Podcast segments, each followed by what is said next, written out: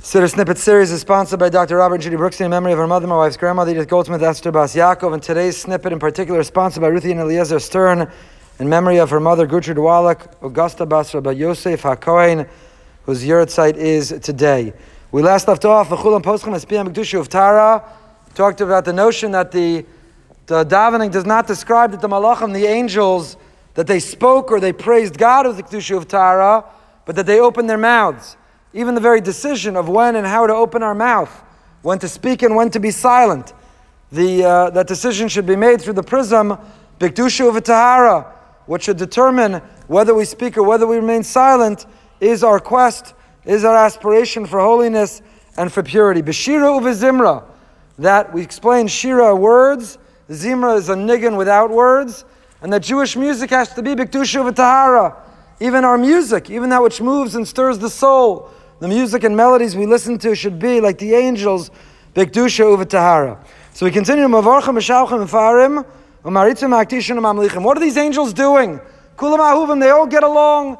There's no competitiveness. They each know they have a unique shlichus.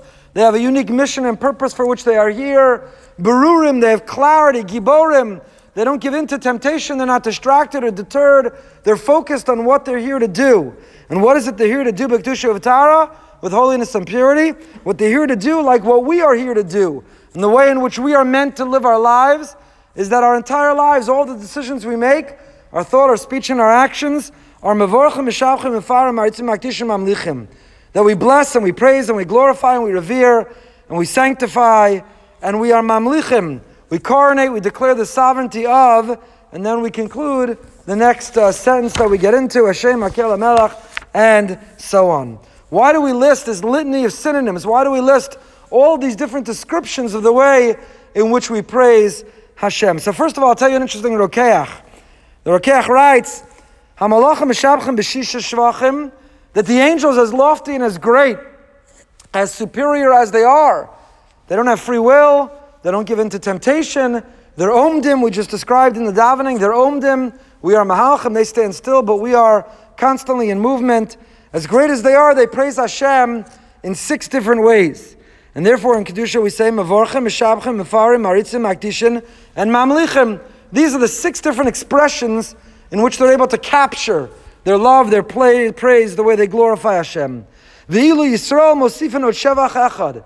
Says the Rokeach, but the Jewish people, we think the angels are greater or superior. We in fact have a seventh. As the Pasuk says, Miknaf Ha'aretz Mira Shamano, Shalaretz Yesh Knaf Nosaf, Shevach Nosaf, Heichan Matzinu Zayin Shvachim. So says the Rokeach, where do we see? This is the angel's formula. This is the angel's text. They have six words to praise God. We surpass them with a seventh. What are our seven words? Hamalachim Omen Baruch Shem Kvod Malchusol Yolam V'ed Shisha Shvachim V'ili Yisrael Omrim Yehei Shmei Rabba Shehem Zayin Shvachim Sheyesh B'Shevach Zeh Zayin Tevos Yehesh Rabba has seven words. And when we answer Kaddish, and we answer Yehesh Rabba, that Hashem's name should be made great, that His glory should fill the universe, that everyone should be drawn to Him and to see His goodness, when we answer Yehesh Rabba B'Kol Kocho, then in fact we even surpass the angels who are limited to those six. Those six are a language of Riboy and Shefa. It's overwhelming. It's overflowing praise of Hashem, of His manifestation in this world and in our lives. Rav Chaim Friedlander in the Sefer Rinas Chaim points out that the word Makdishim sounds like the word Kedusha usually means Kodesh, is muvdal mufrash, separate, apart, distinct, distinguished, unrelatable, inaccessible. It describes a God who is at a distance to us. We can't connect, we can't see, we can't feel. So we go from Makdishim, but then we say Mamlichim. And says Rav Chaim Friedlander, the Rinas Chaim, that Mamlichim sounds like he's our king. He's involved in our lives. He has dominion and providence over us. He's aware. He says it's a steer, it's a contradiction. Which is it? Makdishin or Mamlichim? Is he Mufrash Muvdo? Is he inaccessible, far away, unrelatable? Or is he the Melech? Is he the king who knows about and who cares about and who's involved with me? He says the beauty of what these angels are singing and praising is that it's a combination of the two. He says, Mitzad Hashem, from God's perspective, it's Makdishim. He's Mukdash, he's Muvdal and Mufrash. He's apart, he's separate, he's inaccessible, unrelatable, he's categorically different than anything we know or can know. But mitzad us, from our perspective, from our experience here on earth, Mamlichim, he's our melech, he is our king.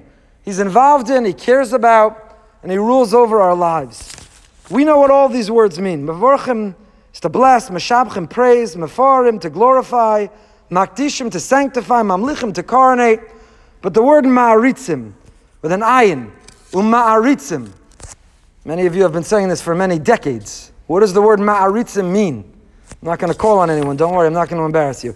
What does the word Ma'aritzim? In this litany, this list of ways the angels are praising Hashem, what is Ma'aritzim? So Rav Avram ben HaGra writes that Ma'aritzim is to be mafkir gufo towards an Adon. Ma'aritzim means when a person surrenders, when they submit, when they conform, when they concede to another. It's based on a pasuk in Yeshaya. Ma'aritzim means to totally and utterly submit. So there's a form of praise which recognizes the greatness, with admiration, with awe, with reverence. And there's a form of praise which simply means I'm so in awe that there is no me independent of you. I don't have an identity outside of you.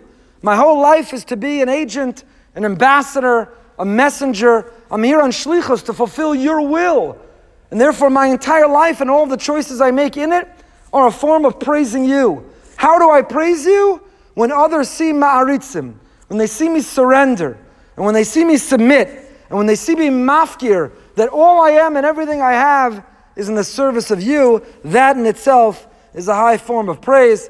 That says Rav Ram ben HaGra is what ma'aritzim.